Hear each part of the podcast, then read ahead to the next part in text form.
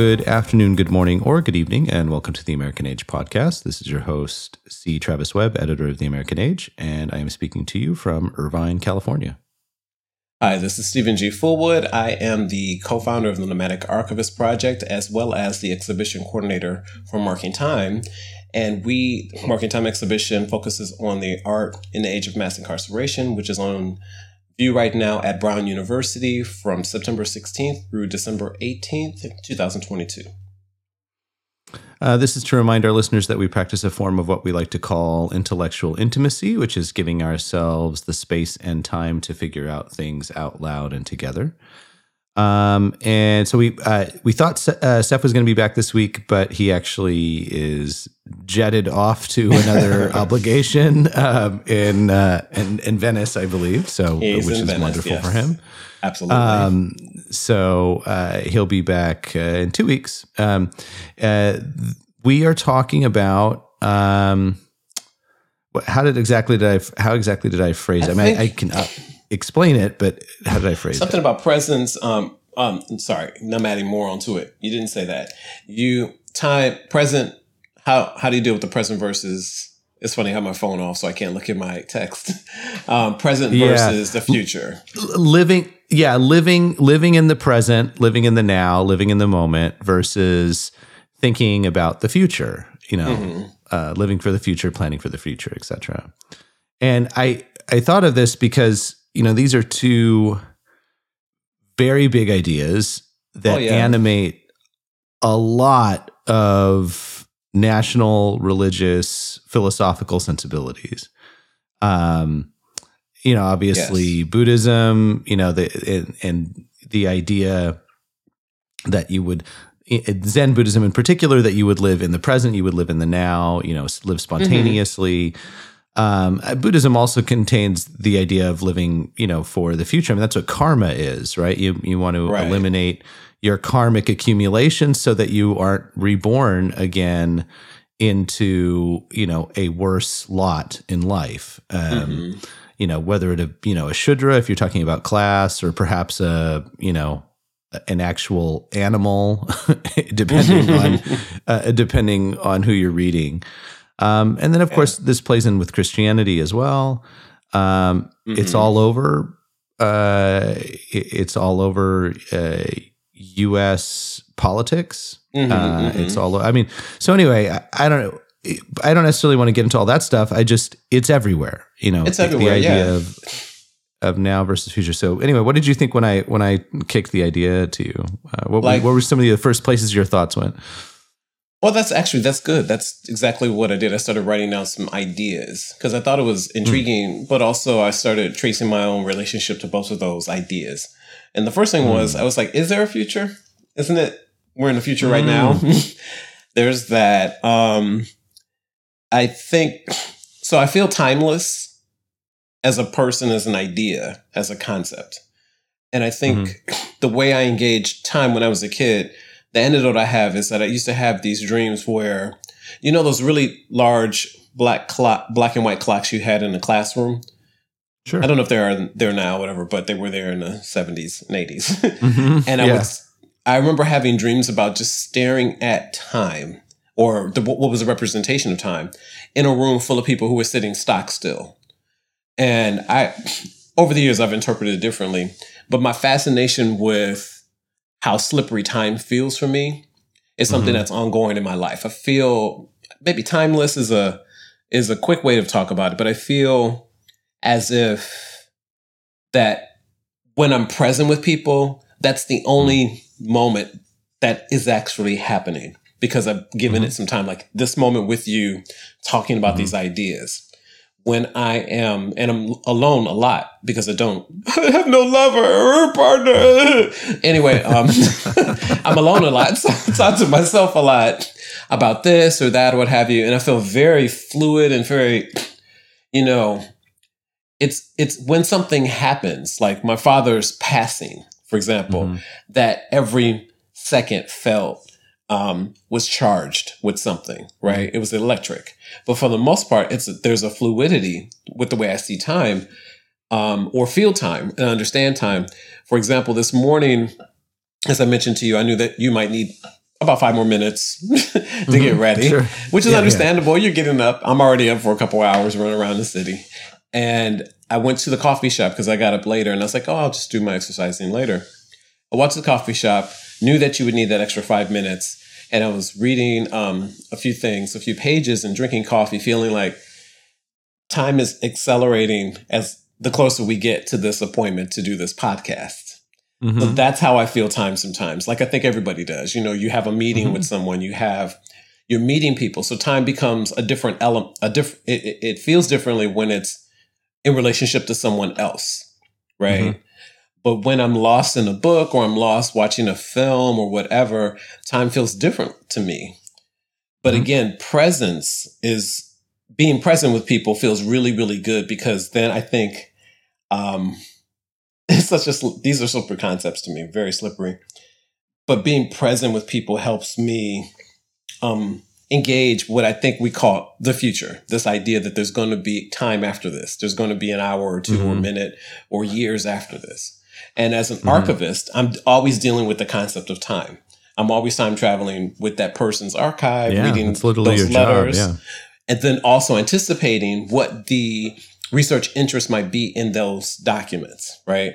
So mm-hmm. that's my mishmashy way of sort of introducing the ideas. But I wrote down a few other things as we talked. But my question for you was how um, do you remember what what were your first memories of time when you were a kid? Like something that just really like stuck in your brain all these years like your first encounter, some something to deal with time, whether it was, you know, you had to get on the school bus or that you had mm-hmm. to go to mm-hmm. karate practice or something, you know, you were moving.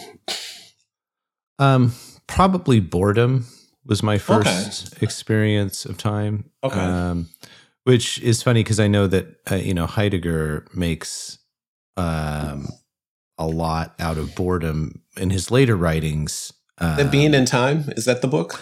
It, it's not Being in Time where he talks about. Uh, well, I mean, I shouldn't say it's a big book. Um, I, mm-hmm. I, don't remember clearly that he talks about. Oh no, wait, maybe it is in Boredom that he or in Being in Time he talks about boredom. I'm not. I'm. Um. Ah, uh, I can't. Rem- I can't remember which place it is, but he talks basically that, about boredom being, um, the actual experience of the flow of time. Oh, okay. Um, and it, there's kind of this, there's an aporia or an absence that opens up in our typical engagement with the world because we are when we're engaged with the world, when we're engaged with people, when we're engaged ob- with objects, we are utility maximizers, or mm. um, we're attempting to uh, extract uh, and I mean, he uses these kind of metaphors. I, I understand they're they're they're sort of aggressive, right? Um, but uh, extract things out of the um, out of the activity. Okay. But that boredom um, is is literally is doing nothing. Is nothing. It is the it's the awareness that even as nothing is happening, time is flowing, and that there is a kind of uh, emptiness okay. that opens up uh, in that encounter with boredom. Uh, obviously, that was not what I was thinking about boredom when I was six or seven or five or whatever. I was like, if you were, wow. Yeah, yeah, yeah, but but certainly was very conscious of boredom um, mm-hmm. because you know I was um, I was a, a latchkey kid, so okay. know, both my parents worked, and mm-hmm. uh, it was a very working class neighborhood, and I, you know, was home a lot by myself. Um, mm-hmm. and uh, it, sometimes I could watch TV, sometimes I wasn't allowed to watch TV, sometimes I wanted to, sometimes I didn't want to, but um, very conscious of just the I want to say more inexorable passage of time. Mm-hmm. Uh, couldn't mm-hmm. speed it up you know, couldn't slow it down.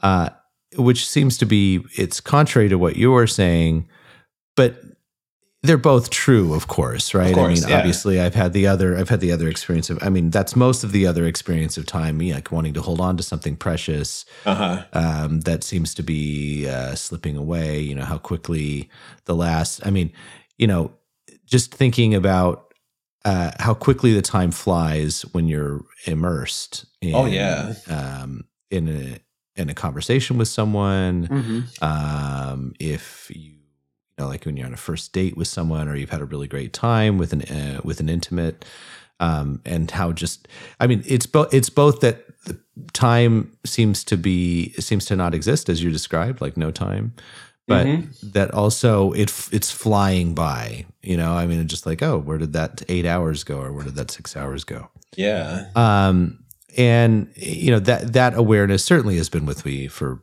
for most of my life. Um, I I do I do feel like there is an inherent. I feel like our ideas about time Mm-hmm. are, um, for the most part, pretty adolescent, um, because they don't make any sense, right? I mean, if you if you Mm. scratch the surface of any of of these ideas, they they just they crumble immediately. Okay. But it's clearly a deep preoccupation because we come up with them over and over again. So, like the idea of living in the present, of course, Mhm.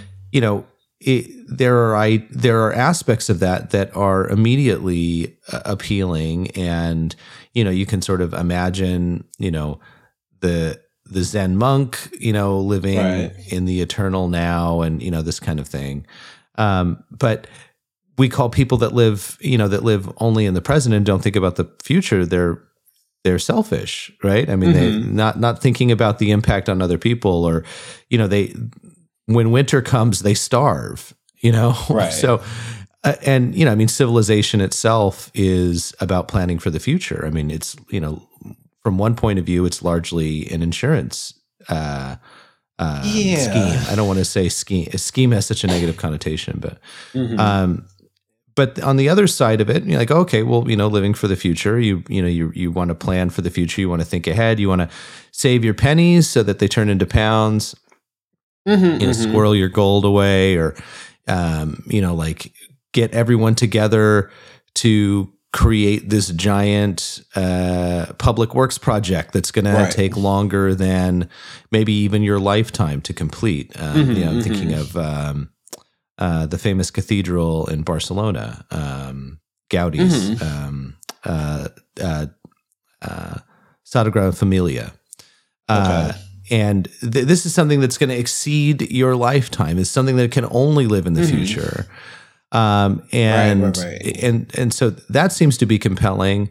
But then, if you're only ever living for the future, you where does pleasure come in? What does joy come in? Where does like the actual sort of engagement with the things that are disappearing around you right now? I think I don't think they have to be either or. I feel like it takes a really engaged person to know that. I think novelists have that sometimes, right? They some people might or writers in general might know that in the future there are people they'll they'll never meet that will read their book, you know, in the future in some kind of Oh, kind sure, of yeah. nebulous space, you know. Um the I I think what what bothers me about be present with people everything feels like it's being sold to me. Not everything but a lot of stuff is being sold to me. If you're on the internet you're getting ads you know on youtube videos or whatever. So it's like be present be present. Buy my product today. And it's like well no i just want to be present with a flower. I don't have to buy it. I could just look at it right? And engage it that way. Um so i think um early on earlier this year I called my friend and I said, "Isn't procrastination a form of faith?" Did I? I might have said that in a podcast to hmm. you and stuff. Hmm. It sounds Because- familiar, but Yeah, because you're assuming that there will be a future for you to get this thing done, mm-hmm. right? And something excited me about yeah. that idea because I felt like I walked behind the I walked behind the idea of the I- of the concept of procrastination as a terrible thing, and just went, "Oh, maybe this is just a form of faith." I mean, isn't that you know? So I was well, so it's also it's also a it's also a form of passing the buck. oh no, absolutely. Yeah, But yeah, like whose perspective, some- right? No, right. What- So you're leaving the work for future Steven. Like future Steven's got to take care of this. Like today, Steven isn't going to take care of this. Like this, that that asshole Today's- tomorrow is going to do it. No, but that today Steven needs to just fog the fuck out so that there can be a future Steven. you know, so No, do you know what I mean? right. So I No, hear I what you're do. Yeah, because I think that Yeah. I like this idea. So, so let's just I'll, I'll I'll put you in it, and I'll say so. The future Travis knows that if you don't call these people this week, you'll have to call them next week when you're even busier. You know, you've got things scheduled. So hmm I'm, for example, I know by the end of the day, there's certain things that I dread doing that I'm going to do. It's as simple as that. I'm like, I just want them done so I don't have to think about them next week when I have a couple talks lined up. Um, but that's my my um, my notion of procrastination is I just don't have the mind for it right now. You know, that's excuse. Mhm. You know, it's everybody's excuse. I don't have the mind for it right now. Don't. I can't imagine this. The thing that I think where where I was sort of teasing it apart, or uh, or or or trying to tease something apart, which is that um, our ideas about time Mm-hmm. um, are wholly inadequate to the its dominion over us. So it, we we just we have like no matter what you poke, you know, the most profound religious insight, Mm-hmm. no matter what you fucking poke with it, Mm-hmm. it doesn't go very deep. And But maybe and- that's and its that- nature, though. Maybe that's the point. They can never really go that, That- deep, given the way we understand time, we we understand nature and seasons and rotations around the sun. Do you, do you know what I Um, mean? When when you no, uh, can you elaborate? And I'm not sure what you mean by that. Sure. What I'm saying is that having a relationship with um, nature, having a relationship with needing to plant the crops at a particular time, knowing that this is the season for that, knowing that you, um, our relationship to time is that pretty soon I'm going to have to wear heavy coats because it's just cold outside Mm. my understanding of time in that way feels like it's just a part of life. As it relates to being present or in the future, I mean, I think I've, I like to think that I've encapsulated, not encapsulated, but sort of given you an example where I know that soon I'll be have to do this. I know that soon in the far future, hopefully I'll die. So what do I do before that? You know, put my affairs in order, um, hopefully try to keep myself healthy enough to enjoy the rest of Enjoy whatever your life. life. Exactly. Sure. Yeah. And I Um, vacillate between two points: total um, existentialism and supreme, like really pr- um, presence with people in a way that actually knocks me out. Like I can be a little f- Hmm. too focused Mm. because it's so um, something so engaging for me, and I'm so excited by it that I, all I want to do is talk about it all day long, or be with Yeah. that person, or eat that food. Right. So, yeah. Right. Um, I the thing I would I would add to that though is most of the history of civilization is about removing the limitations of that relationship. So Mm. we we don't necessarily Oh, yeah. want to live in, i subject to the seasons. We don't want to live subject to change. We want Agreed. stability. You know, I mean that obviously, you know, it's five Yeah, we years ago we started. Yeah, Yeah. we kind of settled down, started farming. It's oh, it's a little easier than foraging. You know, we don't have to hunt the game. Oh, look, we can just domesticate them and then kill them. You know, we don't have to like go out on these hunting parties and things like that. And then it Right, becomes a form of leisure activity. So it's no longer, uh, you know, it's no longer a requirement. So then the nobility can hunt things for fun, Mhm, and then mhm. you know, so it, the the I mean, you know, which continues today in the South. Hunting is a very popular pastime.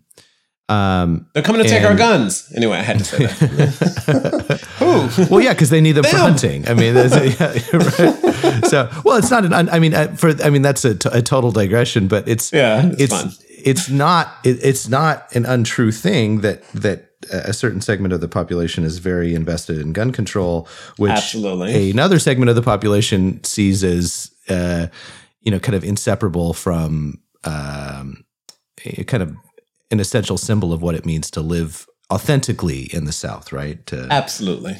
Absolutely. I guess in the Uh, world, so- really. I mean, but we're just being local with it. Yeah. Um, So I, Yeah, I guess sorry. I'm saying uh, so. No, no, no. So I guess all I'm saying is with. So I understand. I think I understand your point now. I, I, I get that. I get that we are we are nature, right? I mean, we Mhm. are. It's not you know, Exactly. we're, we're born, we die, etc. Um, and you know, there's a kind of inevitability to that. But I don't. I guess I don't feel like that really captures um, the enormity of our engagement with time and and really our um our war against time uh, i mean I, I really feel like human civilization i mean what are the pyramids if not a battleship sent into battle against time um, mm-hmm. I mean, to to really, uh, you know, to really say no, we will not disappear. I, I, guess no, I will not disappear. Uh, since we're talking about you know mm-hmm, kings mm-hmm. and queens and whatnot. Um, and so mm-hmm, mm-hmm. I I think again, you know, when you like when you try to talk about something some uh, let me let me try take it sideways a little bit so you know mm-hmm. when you try and if you were to say, you know, why do you love your son? Why do you love Carla? Mm-hmm. Probably what you would say would not be all that interesting and really would not touch on the depth of your feeling for for mm-hmm. for these people. I know for me, if I was to say why I love my wife or why I love my son, if I was to do this, it, it would it wouldn't even come close to uh, to expressing the depth of my feeling for my oldest son or my youngest son or my wife or my parents or my mm-hmm, friends. Mm-hmm.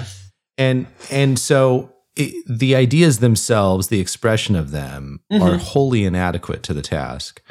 That's what I mean about our ways of talking about time and time and, and, with these helpful. Yes. Yeah, and with these kind of like, you know, live for the moment, you know, we've got to live in the mm-hmm. present or like you've got to live for tomorrow or whatever. Like no, it's just it's it's so inadequate to dealing mm-hmm. with this thing that that both inspires and ruins us. So, so I, I was try, I was tracking your thought, or I was going along with your thinking about the inadequate, our inadequacy, and I was wondering if that's a problem. Mm, mm, probably. I don't know if it is. I don't know if it is. Um, because language only approximates, right? This is mm-hmm. what we're doing. We're using mm-hmm. language to mm-hmm. approximate the way we feel and think about things, right? So, and so I'm still, I'm not, this is not where I'm, I'm, I'm living, but the idea for me that some things are inexpressible doesn't bother me too much. Like I love the the poetry that gets close to something that feels like something I felt before or that wanted mm. to feel. Something about that relationship feels very um personal, intimate. Same word, uh, kind of the same word, but but it feels like that's fine. Yeah, yeah, yeah. I, I, get it, and I'm learning. I'm learning my terrible French right now. I won't say terrible French. I'm developing my idea of French. Je m'appelle Etienne. Uh, so I'm thinking about how the reason why I asked you earlier on whether or not you were um, you were reading you had read something in French, uh, some French philosophers in French, was because I was wondering if their legibility was more was it was clearer in French. Like I've been hearing people who say, who said over this is over the years, but more recently, you lose a lot when you translate things because you because there are no words for this in your language.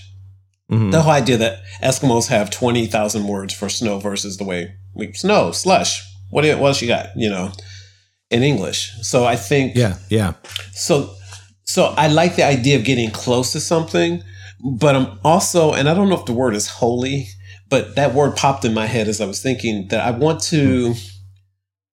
It's important because the mind wants to think. I think. I think the mind wants to think. I want. I think the heart wants to love. These are my ideas right now. They may change and develop mm-hmm. over the years, but but the more I'm engaged with life, the more I want to know. Mm-hmm. And I'm also I have a space for the I can't know that. I mean, I may not ever know that. That's the. Sure, I may not sure, ever yeah, know yeah. the enormity of mm-hmm. how big. Because I've I've written about Carl, I've written about Andre, and at one point I was writing about my friends about what they bring to me. And so, as a writing mm-hmm. exercise, I would say, okay, so if this person were dwelling, what kind of house would they be? Oh, this person's mm-hmm. an apartment. Well, this person only lets me in their living room, but it's all covered in plastic. You know, mm-hmm. this person lets me in their attic and then they want to close the door and I'm like, I can't get out. You know, but there's certain kinds of personalities. This person is a murderer. this person's trying to kill me. Now this person just wants me to take him way more seriously than I can because I don't have those those uh, those talents or that uh, perspective. But but I like being able to think about things like that, and it's exciting to me that there's there are all these different ways that I can express it. It that's that doesn't feel like a deficit. It feels like let's try to see what we can do with metaphor and color and maybe photographs or whatever. Mm-hmm. That sounds fun, but I've been disabused of the notion that I will know everything that I want to know in this life but that I can have fun trying. You know, I can have fun trying, but I never want to be so um, knotted up inside, my intestines knotted up, that I can't um, process something and let and be with the flow of it. And that's why I'd like, yeah. I want to know other languages. I'm like, okay, so how would you express this? I mean, what I'm learning so far about um, the uh, about French and Spanish, of course, and um, uh, Portuguese, these male words, female words, you know, these mm-hmm. kinds of things. I'm like, okay, so okay, so I'm gonna take that into understanding the politics or maybe the art more, the architecture, that kind of thing. I've said it a lot. Yeah, yeah. No, no, that's fine. Uh, the, um, I, uh, I'm. I mean, just as a, a side note, I'm a, I'm a little bit skeptical on whether gendered nouns influences thinking substantially. So okay. it's the you know it's called the Sapir Whorf hypothesis. Who mm-hmm. uh, uh, Edward Sapir and I, I forget Whorf's first name, but um, okay, these were linguistic anthropologists, early 20th century, and oh, um, uh, Sapir himself uh, studied um, Native American language families, um, mm-hmm, and mm-hmm basically there's the strong version of the Sapir-Whorf hypothesis and the weak version, and mm-hmm. you know the mm-hmm. strong version is that language determines thought, and the weak version is that it it it, it inflects thought, it influences thought. Okay. Um, okay.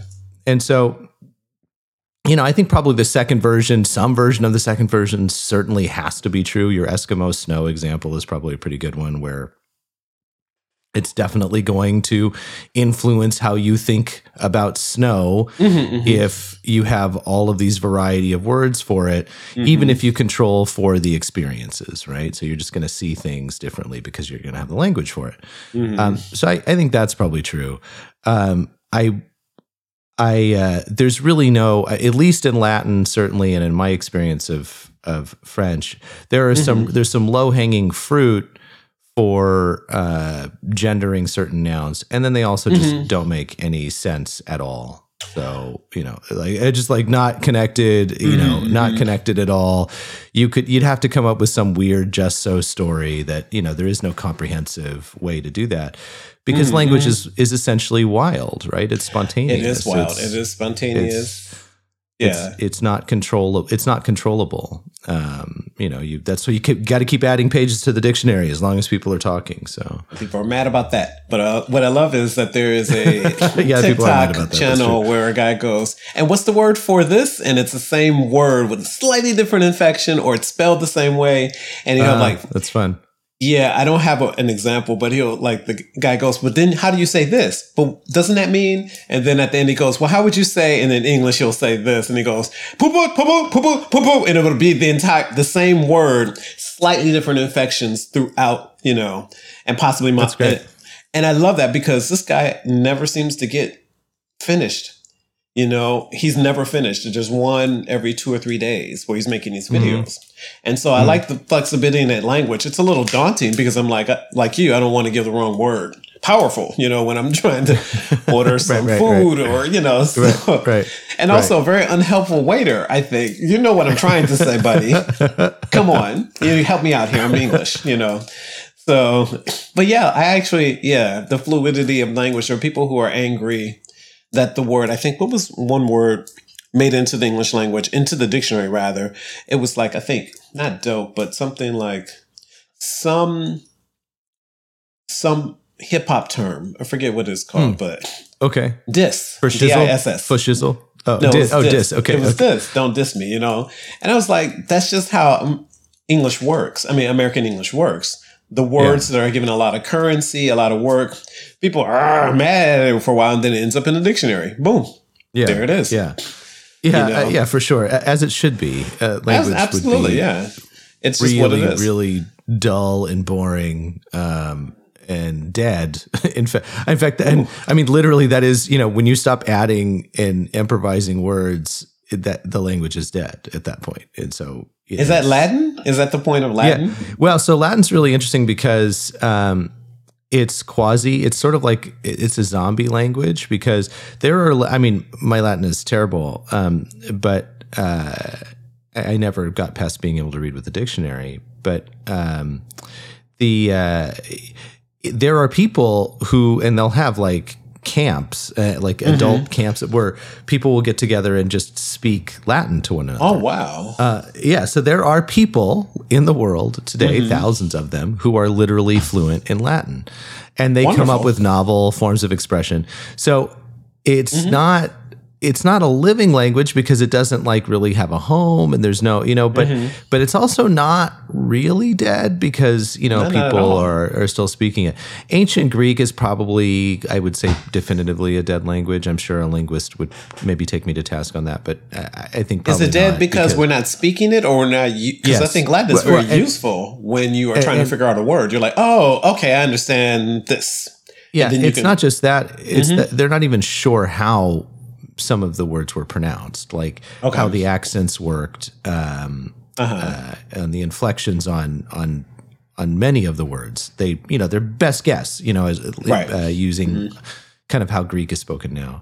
Okay. Sanskrit is is definitely all, but you know, again, Sanskrit's a little weird because it's a liturgical language, so it's still used in in uh, certain Yep. Brahminical ceremonies and Yeah. um, so anyway, I mean, eh, yeah. Anyway, it's dead. you know, you're not adding you're not adding words to it. It's a dead language. So uh, it's fun know, that we're talking about uh, language and, and then we're talking about presence in in um the future. So a zombie language. That's really interesting to think about. Um, Yeah, I, I'm I'm sure they would object to being described that way, but but I mean, that was, you know, uh, people, I just see, you know, people walking dead, people speaking that language. Yeah. and when someone's going, What? I don't understand you. Uh, you know. Yeah, I think um, you know the reason that I um, I think part of we haven't really touched on, which is fine. It doesn't. it- It's it's a fun conversation anyway. I think one of the you know one of the the reasons that I found the topic perhaps interesting and, and expansive, the idea between you know the idea of living for the present versus living in the present versus um, you know living for the future, is that it seems uh, it, it seems to me that it's again it's at the heart of a lot of what we fight about in in our politics. Um, a, a lot, a lot, a lot, a lot of what animates our politics um, on both the left and the right is the fear of impending collapse or doom, right? The the pending climate apocalypse, right? You know, it's it's really ratcheted up to 11, you know, floods and storms and, you know, practically fire raining from heaven. Right. Um, and then, of course, on the right, they're they're uh, they're certainly not uh, uh, immune to that either. Obviously, literal apocalypse for many uh, evangelicals. Literally, you know, the for them the return of the Savior and end of the world, and have to atone for our sins and and all that stuff. So, um, but uh, in in areas, I forget who wrote the the book. It was a really fascinating book on um, basically. Um, kind of economic prosperity and rapid social change often accompany um, eschatologies, uh, end of the world eschatologies. So, uh, for example, in, Oh, okay. in in Israel right now, which is one of the leading um, kind of uh, tech hubs in the world. Okay. Yeah, yeah, for certainly. No, no, I'm talking about just like economically. They're one of the leading uh, innovators of of software and technology. Uh, probably not too far. I mean, behind the United States, but you know, not very far. Um, very, mu- there is a a very powerful undercurrent of um, kind of apocalyptic zeal uh, that the end of times are near. Um, and and it really it, and it it's it's a motivator. It's an engine. Like there's a sense of urgency in producing the things that that they produce. Same was true with uh, in 18th century in the United States. Certainly true during the Second Great Awakening. All through the 50s, you know, one of the, the times of great the 50s, expansion, yes. e- economic expansion in the United States, you know, impending nuclear destruction. And now again in the 21st century, um, you know, with um, with the Greens and you know, im, you know, impending uh, apocal- or uh, uh, environmental collapse, you know, stuff about carrying capacity, etc. So this the future is this threat right it's this thing that is is looming in, Right. in, in, i it's it's the bear in the woods you know the lion in the woods um, that's gonna maul it's gonna maul us right? It's gonna take us out. Um, you know all the things that we love all, all of our con, uh, comforts all of our security are just going to be mauled by the future whatever that future is.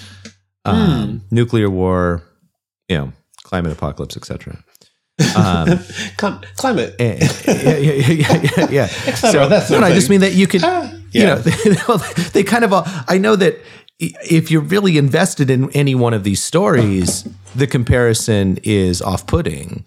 Yes. But if you just look at the stories as a genre, as a social phenomena, they have a lot in common. No, they do. There's a They lot in common amongst them.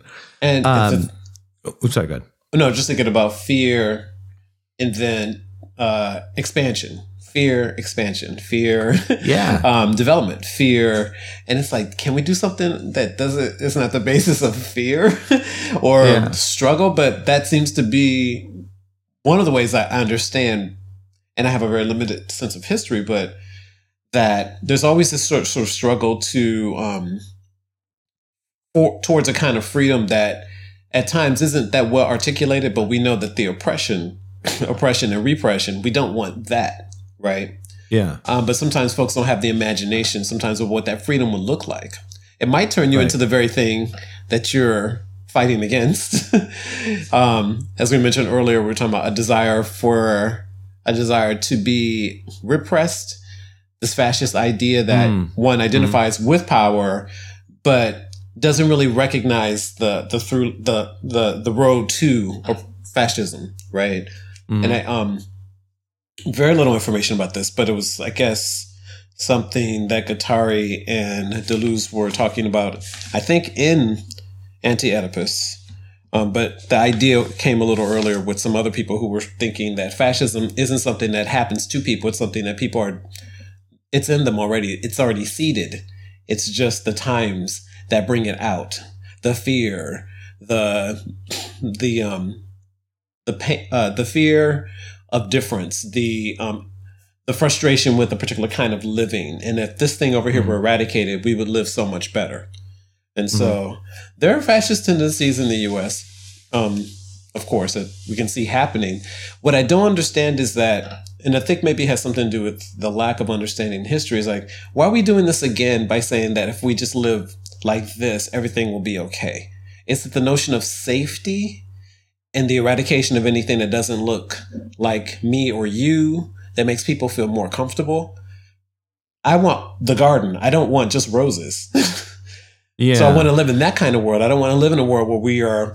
I want to live in a world where I don't tell Travis he needs to do this to live. yeah. I don't want Um, Travis's house to burn down. I don't. I want his house to live, and I want to be a good neighbor. That's what I want to be, right? Yeah. So that's what I'm Um, thinking about. yeah, and I know I've kind of Yeah. like maybe. No, no, no, no. I'm fine. I was, I'm basically following you. I think, um, and it's fine. We don't have to. We don't have to stay exactly uh, on uh, on point. It doesn't matter. It's the point of the conversation, right? So we kind of uh, follow it where it leads. But Mhm. I, you know, as far as you know, okay, so thinking about the the fascism thing and sort of yeah, what what the thread that had led us into that was that um, Mhm. you know growth and expansion is a is a natural response to this fear of the future or fear of of loss or whatever, which I think is, seems pretty plausible to me. Um, Okay. I think you know the the the fascist thing. Um, I worry about not. So this is generalized. This isn't about our conversation. I worry about how fascist gets used um, Mhm. today, um, Okay. because in in contemporary discourse, I think it's it's really misused, and it's it's really a way to dismiss politics that we don't agree with. So um, I Can think, give us an I, and I'm not. example? y- y- Yeah, certainly. So Mhm. you know, um, labeling the Republican Party as fascist, I don't think is very useful. I, I don't agree with think, that. Mhm. I don't. I don't think that's super useful. I think are there members of the Republican Party that have fascist tendencies? Yeah, probably. And are there members of the Democratic Party that have authoritarian tendencies? Yeah, for sure. absolutely. No, absolutely. Um, but most Republican voters that go in and r- vote reliably are, you know, it's like a sports thing for them. Yeah, it's you know, it's I'm a, I'm an Islanders fan or whatever. Um, I, just mean, started to get that when I was watching news shows more often. I'm like, oh, this is a this is kind of a game. this Yeah, is yeah. this is yeah. So I, I've often often thought that your perspective was using blanket terms to describe any group of people or I you know or idea. Can, I mean, group of people or or um group of people or or political is dangerous because it actually um uh, what does it do? It it, re- it reduces the power of that word to really identify fascism or identify Yeah. racism or identify white supremacy or white misanthropy. These kinds of things. So Yeah.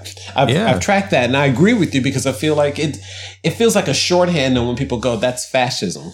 And I go, Mm-hmm. maybe you need to read more about fascism or just understand it. And I'm speaking to- myself more so than anyone else. I'm going, I need to be more aware of these things. But the shorthand for me is that it feels some, and I'm not actually, I don't even want to defend myself. I just want to, I want the language to meet the thing that I'm looking at.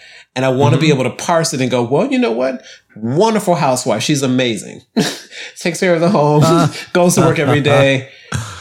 Over here, this is some bullshit, right? I want to be able to do that. And I think that given, ah, time, the idea of time, you feel like you ne- immediately need to have a quick take on something that maybe you don't. Maybe you need to fall back a bit, you know, and think I've. I've appreciated that. It- It's something I've taken, uh, honestly, if we're t- sort of uh, trading things that we've tracked, it's something you've brought up in the podcast a lot, which actually I've written down on a note somewhere here on my computer is that you don't have to have an opinion about everything. Um, and it's just so it's easy. It's yeah, it really, it really, it really is. Um, and so I, it's actually uh, literally been something I've worked on, even if it's my first step in wanting to have an opinion about something. uh-huh, uh-huh. So like when I see something and I'll I'll see an emotional response to it or whatever, I'm like, okay, um, I don't need to have an opinion about this yet. Let me read more. Um, you know, let me find out. Let me let me uh, you know, one of the things on um Twitter that I find super useful Mhm. is, you know, someone with a high follower count will make some strong claim Mhm. um, which might even be interesting, or you think like, oh, that seems like you know kind of on point. And I'm not, I don't mean like like nutty stuff. I just mean like you know some strong claim about the war in Ukraine or some strong claim, claim about. Mm-hmm. I'll give you an example. Someone that I actually really like, Peter Zeihan, um, Mhm. who uh, gas prices in California are off the charts. okay. They're crazy expensive. So it's up to like eight dollars a gallon in LA. Uh, where I am, it's uh, sometimes you can find, ha- find high fives depending on the neighborhood, but uh, Mhm. uh, lots of places are in the low sevens, uh, high 6s So, uh, which is totally different than the rest of the United States. So the rest of the United States gas prices have stabilized and gone down since their highs.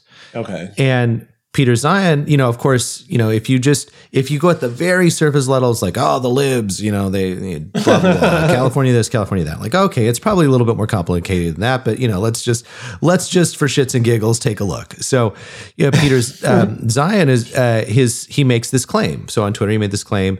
Uh, California, uh, unlike the rest of the United States, gets most of its uh, gas is imported. So most of our oil uh, Mhm. needs are imported from overseas. The United, the rest of the United States is mostly domestic supply, Oh, but. California is not.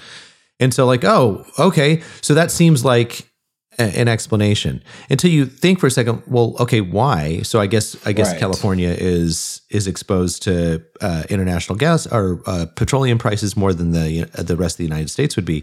But if you just if you scroll down on Twitter, you will find someone that's got like 200 followers, but is like a 20 year veteran of like the petroleum industry that will correct you. Yeah. And so I mean and this is this is all over the place. It's all over the place. People with mm-hmm. real expertise yes. that aren't that aren't like culture warriors that don't have high mm-hmm. follower counts but like really know their shit like really Yeah. know their shit and so you scroll down and it turns out peter zeihan's wrong about this or mm-hmm. very likely it seems like he's wrong because it is true that california does get most of its most of its oil is imported but the the real uh uh, and then you know you end up learning all this extra uh, other stuff. I guess there's something called the crack spread, okay. in in petroleum um, trading, which is basically cracking is when you take crude oil and break it into more useful hydrocarbons, Okay. plastics, gasoline, kerosene, propane, etc. Okay. Or I guess propane is natural gas, but uh, so you you you crack it, you crack the the uh, the complex chain and break it into all the simpler ones that we use to power power modern civilization. And so this crack spread, which is the price of what a crude crude oil costs versus the cost of refined product is called is called the crack spread, and it's generally um, you know th- there's some wiggle room there, but it, there there's enough wiggle room that it's a, a, a an area of successful arbitrage, which is you know kind of buying and selling at the same time. So you buy Okay. s- buy the same product at a dollar, you sell it at a dollar oh two to someone else, and you make two cents. You do this all the time, you become you know a millionaire or whatever. I guess the crack spread in California, uh, in uh, on the West Coast, has like spiked three or four hundred percent because of be. Because of refinery capacity. So all of Mm-hmm. these refineries in California are offline or damaged, or you know these these seasonal. I mean, some things are political, but a lot of it's just shit. This happened, and Mm-hmm, and that's why gas price. So um, I don't know how I, I I know my point was basically saying that um, if you if Get you more just, information, fall back, not have your immediate response Yeah, to something yeah. without Thank you, having thank you. more information. Yeah. Yeah, yeah. You can just like, okay, like I'm gonna I'm gonna pause for a second, and I'm gonna not form an opinion, and then and then my, this is my, and my tip is like just scroll down on Twitter, like that. That's it. Like literally down. scroll down.